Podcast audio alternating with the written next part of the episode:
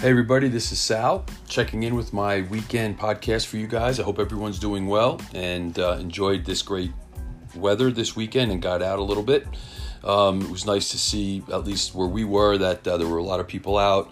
A couple of the fields were open, people were out doing things, uh, so that's always a good thing to see. Um, real quick, I wanted to talk today about the idea of body composition and how much more important it is than uh, than body weight and kind of figuring out where you are in your efforts to be healthier, right? And and, and it gives you a, a good guideline snapshot, I should say, of you know what you've been doing, what your check is. So it kind of also ties in with the other podcasts we've had where we've talked about nutrition. We've talked about you know the right idea for cardio. What what's cardio? What what what should you be doing? What can you do? Because if you're right on or you're doing a better job with those things, I think your body fat would reflect that. And I think we've talked about this at times, you know, during sessions that, you know, you can't be hung up on your body weight because that's just, again, a small piece of the puzzle and not even the more important piece of the puzzle.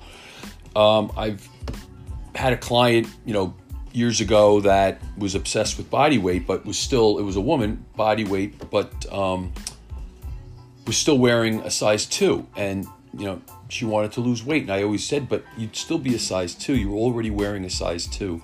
To lose, and you're very fit and you're very capable, and your body fat where is where it's supposed to be.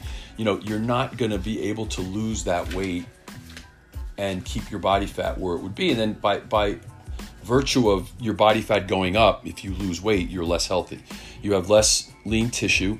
You have less tissue burning calorie, and you have less tissue, let's call it what it is, muscle that is responsible for your being capable, right?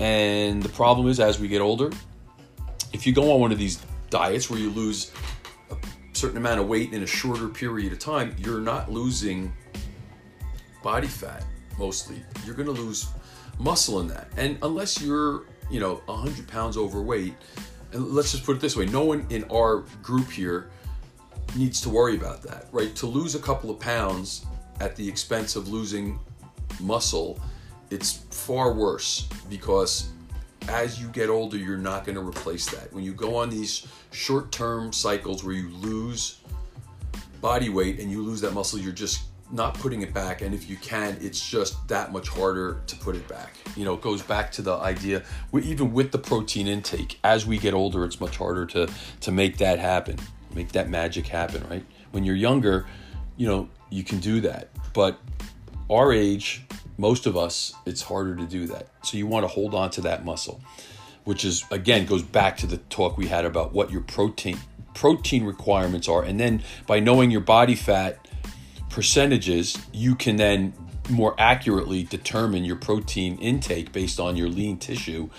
And then really if you wanted it keep your calorie intake low, you still can do that knowing how many calories you need to get to, to maintain your muscle. You don't want to lose muscle at any cost. So I think most of you know this, but there is a big difference between the, the percentage of body fat for women and men in the same category. In the acceptable category, um, which is the highest category that they measure, for women, you could be between 25 and 31% body fat. For men, it's 18 and 25%. So the shift there is, is pretty dramatic. In the fitness segment, which, you know, we can all aspire to reasonably, women are 21 to 24% body fat, men are 14 to 17. And in the ridiculous category of athletes, you have um, women in 14 to 20% body fat and men in the 6 to 13%. So you can't judge inter, you know, from male to female. And we're gonna, I'm to give you an example of a 150 pound person. It doesn't matter what what any nothing matters aside from the fact you're talking about either a woman or a man. You know, you can't say the 150 pound woman and 150 pound man and talk about their body fat numbers in the same way. And that's the that's the way you have to look at it. You have to look at it just for as a woman or as a man and then what your number and how your number has changed. So real quick, there's there's really four methods to measure your body fat. Hydrostatic, which is impractical, you have to be submerged in water, you know, expel all the air in your lungs. You have to hold still. It's it's not accurate. It gives you one number, right, or two numbers. It gives you a percentage of body fat. It gives you a percentage of lean mass.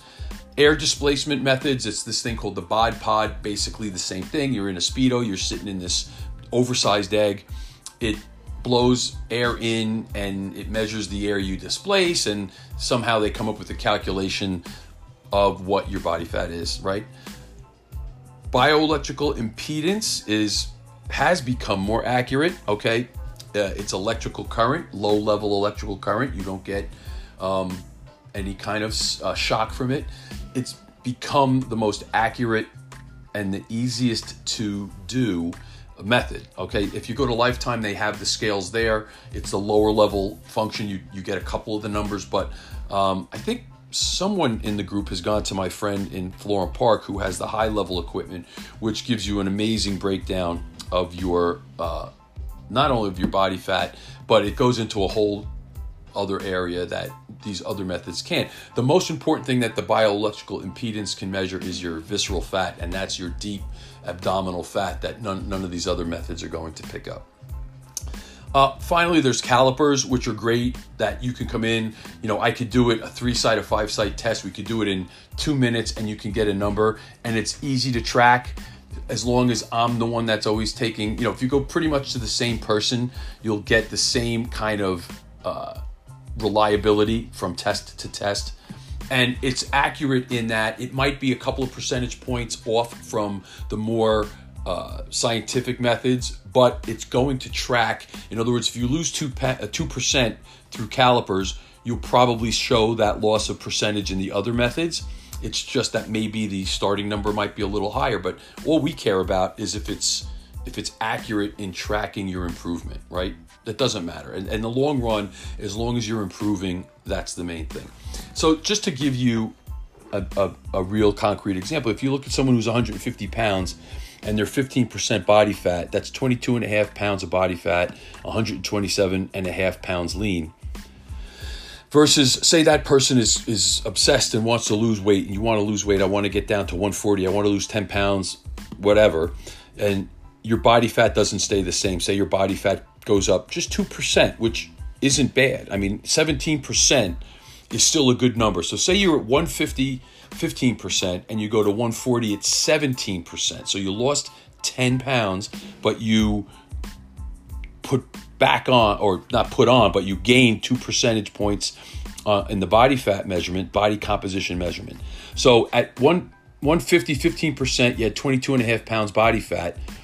At 140, 17%, you actually have more body fat. You're actually at 24 pounds of body fat, which means by even I'm smart enough to know that if you gain there, you're going to have to lose the lean, which you do. 150, it had 127 and a half pounds of lean. At 140, you have 126 pounds of lean.